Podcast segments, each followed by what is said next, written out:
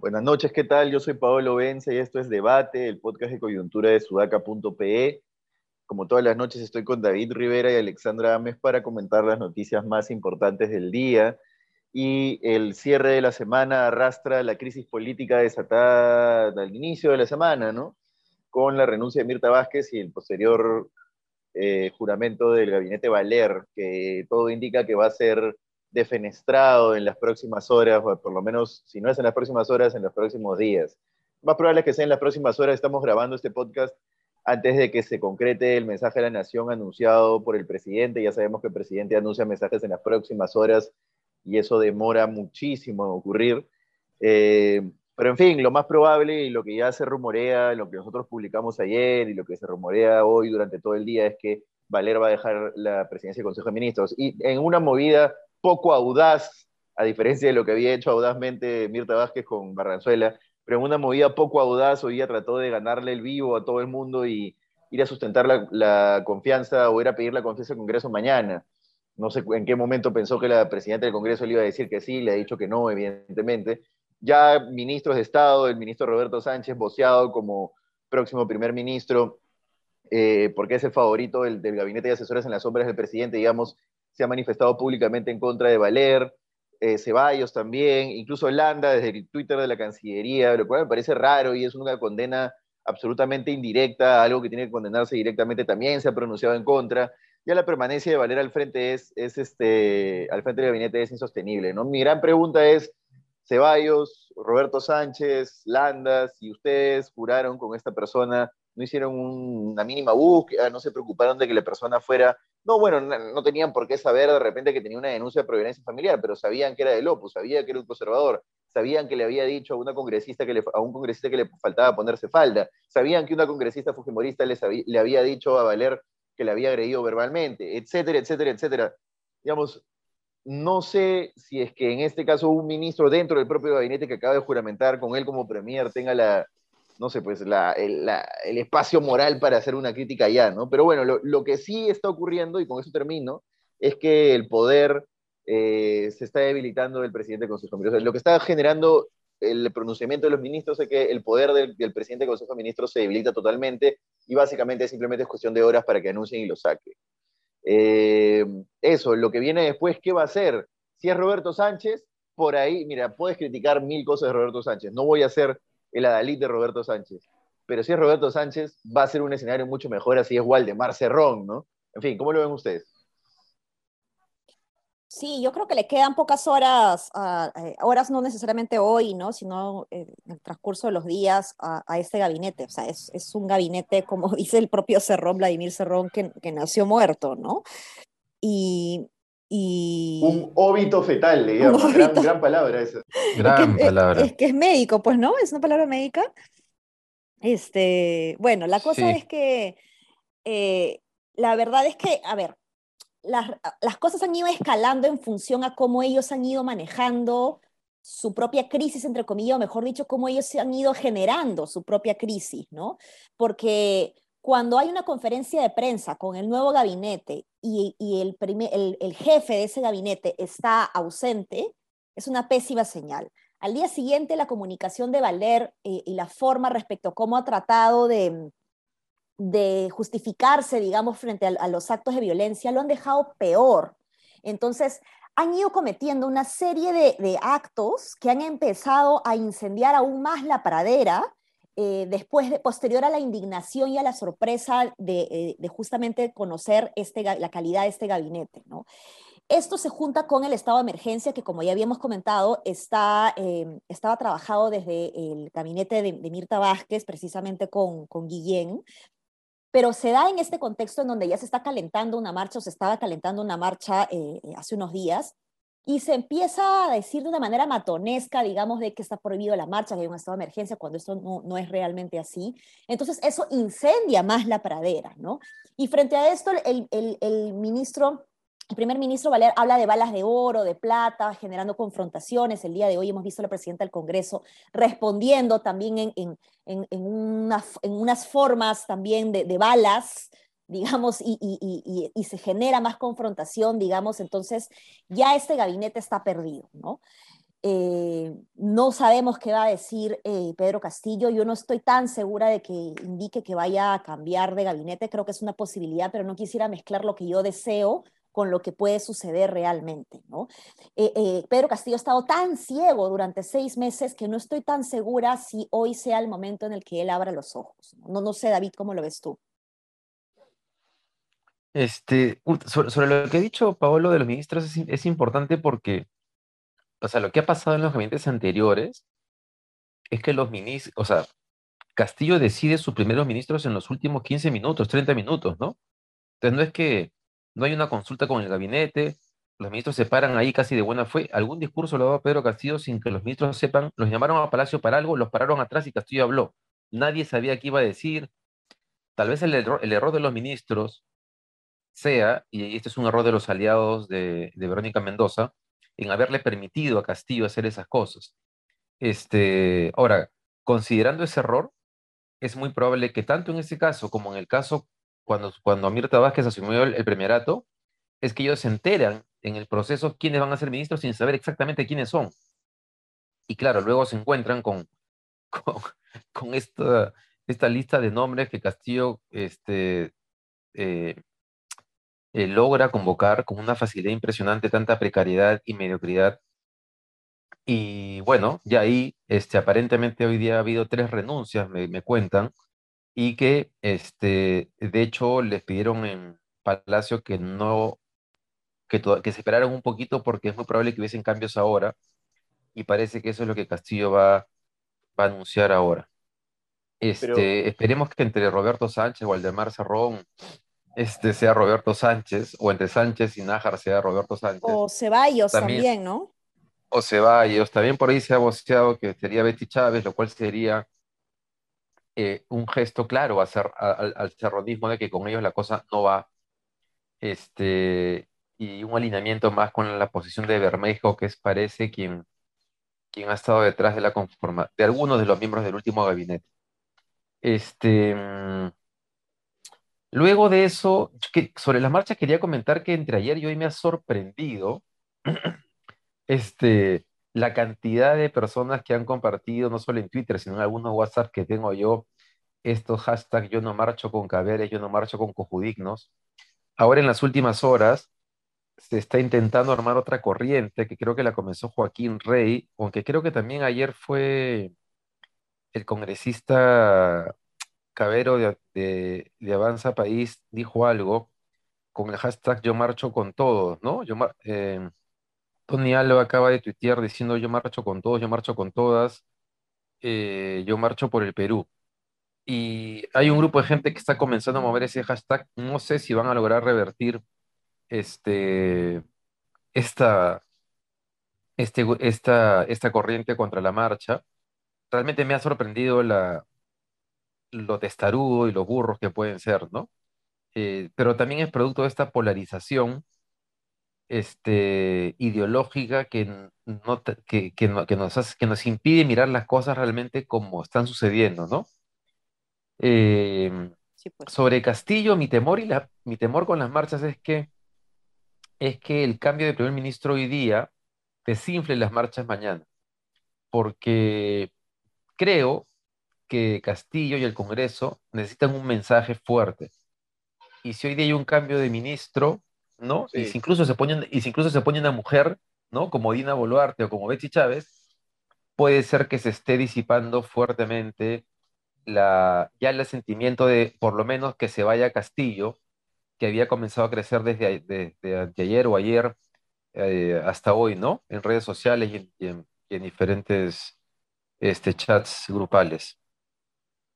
Sí, no, sin dudas, si es que cambia el Premier, el momento, el momento de indignación va, va a bajar. La pregunta es si es que eh, las razones reales de fondo detrás de, de la indignación o que, que, generan los hechos que, que, generan luego indignación van a cambiar, y no van a cambiar.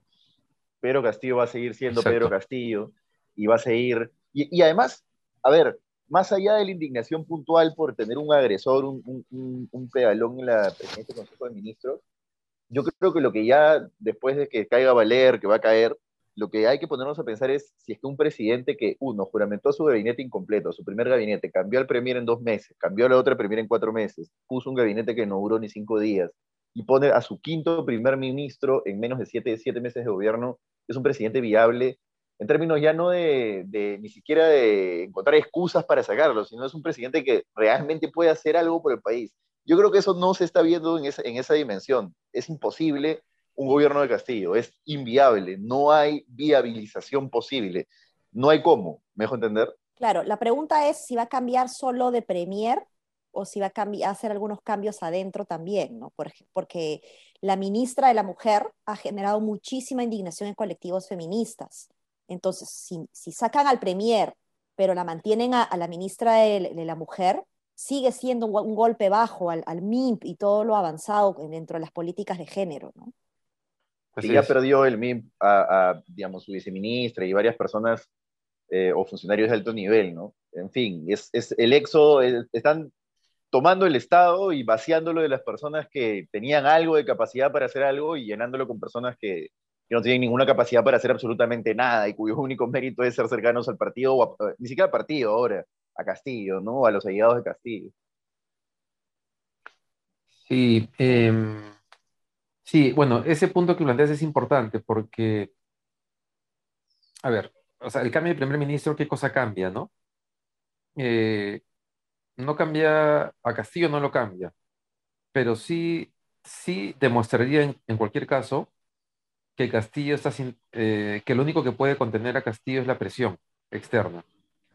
Ahora, yo creería que sus propios ministros, si es que él, o sea, si él nombra a alguien relativamente sensato, ese alguien sensato va a terminar cumpliendo el rol de, de Mirta Vázquez, que es comenzar a plantearle todas las cosas que funcionan mal y comenzar a plantearle todos los ministros que hay que cambiar o con los cuales no se puede seguir, lo cual va a llevar a Pedro Castillo a hartarse nuevamente, que esto dure tres meses otra vez, este, y que Castillo no sabemos qué cosa va a intentar, o si parece entonces ya habrá sido vacado o no, pero tengo la impresión que después de esta crisis, si lo vacan a Castillo, casi que, casi que nadie pitearía, ¿no?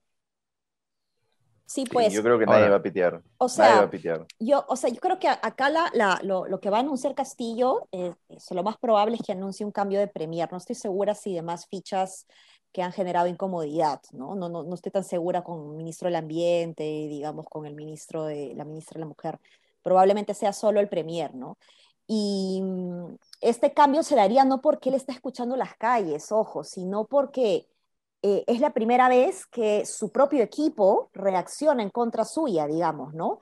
Tenemos a, eh, a Roberto Sánchez, digamos, que ha dicho, le ha pedido a Valer que, que se retire. Tenemos a, bueno, no, Holanda se ha puesto firme en su ley.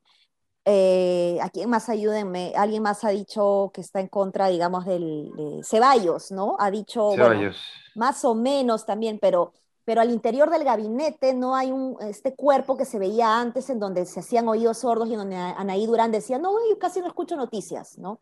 En, e, esta vez tenemos un gabinete que sí está reaccionando frente a la calle y que le está haciendo el el, traductor de la calle, digamos, o de la indignación de las redes sociales a Pedro Castillo, ¿no? Eh, creo que esto es lo diferente que no hemos tenido en, otros gabinetes. Sí, oye, me acaba de llegar en, bueno, una pequeña, pequeña pepita. La, la, presidenta del Poder Judicial le acaba de enviar o le ha enviado una carta a Pedro Castillo, básicamente jalándole las orejas, diciéndole que la violencia contra las mujeres es un problema eh, crucial para la ciudadanía, uno de los que más afecta a la ciudadanía, recordándole todos los tratados para combatir la violencia contra la mujer que ha firmado el Perú y diciéndole que tolerar actos de violencia contra la mujer es un acto de violencia en sí mismo. En fin, creo que, que amerita, ahora terminando justo el podcast, eh, de grabar este podcast lo voy a sacar, ¿no? Pero creo que amerita, ya si es que la presidenta de, de otro poder del Estado te tiene que jalar las orejas de esta manera, amerita ya pues es, un, presidente que nunca en su, en su mandato va a tener un enfoque de prevención de la violencia contra la mujer. ¿no? creo que haya mucho que hacer. En fin, eso. ¿Algo más? ¿Les parece, ¿les parece algo más que decir? Oye, no, solamente una cosa en la mañana, Álvarez Rodríguez este, lanzó este, esta posibilidad de, de soltar a Antauro, a mí la verdad es que me hizo mucho ruido esa, ese- esa, ese- esa noticia de arranque porque, primero, bueno, ya sería una torpeza enorme de Castillo creer que es posible, sobre todo después de lo que está pasando ahora. Pero además porque recordaba que Aníbal Torres se había pronunciado siempre desde la campaña y como ministro en contra de esa posibilidad y había hablado de que eso no es posible legalmente. Ha visto que, Este, que sale, sale a dale. decir que le va a hacer saltar una pared. Y le va a Se- poner Claro, se carro. burla, ¿no? Porque comienza diciendo, Sí. como legalmente no es posible, voy a hacer que Antauro salte una pared, que todos los policías se hagan los locos, que se escape, ¿no? Como burlándose un poco de la, de, del rumor, ¿no? Este, pero creo que no ha sido confirmado, ¿no? No ha sido confirmado, pero Encerrona también ha, ha hablado de que el gobierno está presionando para, para que Antauro tenga un cambio, por lo menos en el régimen, ¿no? Bueno, pero es una Y en promesa de campaña, ¿ah? O sea, la gente que votó por él sabía Tal cual. que Guido había- Bellido pidió el- el indul- el- la liberación, no sé si el indulto, pero la liberación de Antauro Humala. Eh, Es, es, Sí, sí, sí. es, es- es nefasto que como país tengamos que estar discutiendo la liberación de un tipo que está a todas luces tronado y que además no tiene ninguna representatividad más, más allá de los etnocaceristas, ¿no? Porque Antauro Humala no es un líder popular, es un líder de un grupo de personas radicalísimas, pero no es un líder, no es un Lula, pues no es, no entiendes, no es nada que se le parezca, no es un Evo Morales, no es nada que se le parezca. Estamos discutiendo si vamos a, a liberarlo o no, ¿por qué? Porque ¿en qué, ¿en qué caso el Estado peruano se sometió al poder político de Antauro Humala? No tiene ningún sentido. ¿Qué podría ganar el, el- el gobierno liberando a Antauro Humala? Ahí está la pregunta, ¿no? Sí. Claro. Oye, este, sí, no, es impresionante que estemos discutiendo sobre eso. En realidad, como tú dices, revela bastante bien el, o sea, la precariedad del, del, del- del sistema político. Este, quería, no, quería este, eh, retomar el punto de Ale sobre los ministros porque sí es importante, ¿no? Eh, si Castillo siente la presión de su ministro con mayor nivel de aprobación y la presión de ministras en las cuales él ha comenzado a confiar, a pesar de que el serronismo le ha metido en la cabeza que son unas traicioneras como Betty Chávez y Dina Boluarte, eso puede hacer que, y que ya no son, este, digamos, los caviares, ¿no es cierto? Eh, eh, porque, digamos, Ceballos no es precisamente un caviar, más bien viene del Frente Amplio, que es de la izquierda más izquierda, y Betty Chávez y Dina Boluarte vienen de Perú Libre, ¿no? No forman parte, digamos, del cogollo de Verónica Mendoza, Pedro Franque, este, Mirta Vázquez. Bueno, Mirta Vázquez está más pegado al Frente Amplio, pero era percibida por Castillo como una caviar. Entonces, tal vez, tal vez, digo, este, Castillo comience a repensar que tal vez haya cosas que le dicen que son ciertas, ¿no? No sé. Estoy Mm. tratando de ponerme en el mejor escenario. No bueno, sé. no, no sé si, no sé si Castillo, en fin, no sé, no sé, veamos. Porque eh, después de poner a, a Héctor Valera ahí, cualquier cosa puede pasar, ¿no? puede escuchar a, a- a ellos, pero también Sí. puede escuchar, pues, no sé, a un, a un tipo que venga y le diga que la mejor opción es, no sé, pues, hacer una alianza con, qué sé yo, con, con Antauro Humala, con, con Renovación Popular, eh, lo que sea. eh, le- creo que ya, después, después de ver lo de Waldemar Cerrón, yo me, me di cuenta que cual- cualquier cosa es posible. ¿Vieron el, Waldemar el- Cerrón. el TikTok de, el TikTok de Bellido? De No. ayer. de Ah, el que levanta las ayer. cejitas. Que levanta las cejas. Cachoso. Como Bueno, y se ha diciendo, reunido con. Bolsonaro ayer, ¿no? Sí, sí, sí. ¿Quién? O sea, como- Castillo. o sea, Pedro Castillo en realidad es una malagua, es una cosa impresionante. O sea, no- no- o sea, su única consigna es la informalidad, la ilegalidad, la precariedad, el gente ¿no? pirañitas, ¿no? Sí, sí. sí Oye, y lo de. Repsol también podríamos hablar un poco, porque no sé si vieron el comunicado de la Embajada de Francia, la carta que le ha mandado al gobierno, porque claro, mientras todo esto pasa, ya lo de Repsol pasó segundo plano, tercer plano, ¿no es cierto? Y las playas siguen contaminadas. Este, el gobierno sigue con su plan de, del cierre de la, de Repsol. Está clarísimo que va a haber desabastecimiento de combustible. Eh, y la Embajada de Francia ha advertido que en 15 días los vuelos de Air France, incluso los de KLM, no van a poder venir a, a- a Perú. Es Porque una no hay- locura. Eso, eso es, eso es Porque, un claro. estado fallido, básicamente. No puede garantizarle gasolina a los aviones. Es un Claro. estado fallido. es un estado... Ese es el problema de tener un gobierno que es inviable, que te genera este tipo de cosas. ¿Me entiendes? Sí, pero también tenemos a una derecha que cree que todo esto, lo de, lo de Repsol, de la paralización de, de Repsol, es un complot para que para que suban los, los, los, los, precios de los alimentos y para que la gente salga a las calles a pedir control de precios. O sea, eso está en mis chats de gente de derecha diciendo, esta para... sí, o sea, es como, oye, brother, o sea, ¿qué Daniel Córdoba está en esos chats. Pero gente de ese nivel, ¿no? Y... y... Ah, la miércoles, qué nivel de paranoia, qué Entonces es como, oye, o sea, ¿en serio estás pensando eso? O sea, no puede ser que frente a todo lo que tenemos se te ocurra pensar algo así, ¿no? y decirlo públicamente, sin ninguna vergüenza, ¿no? Exacto, sí.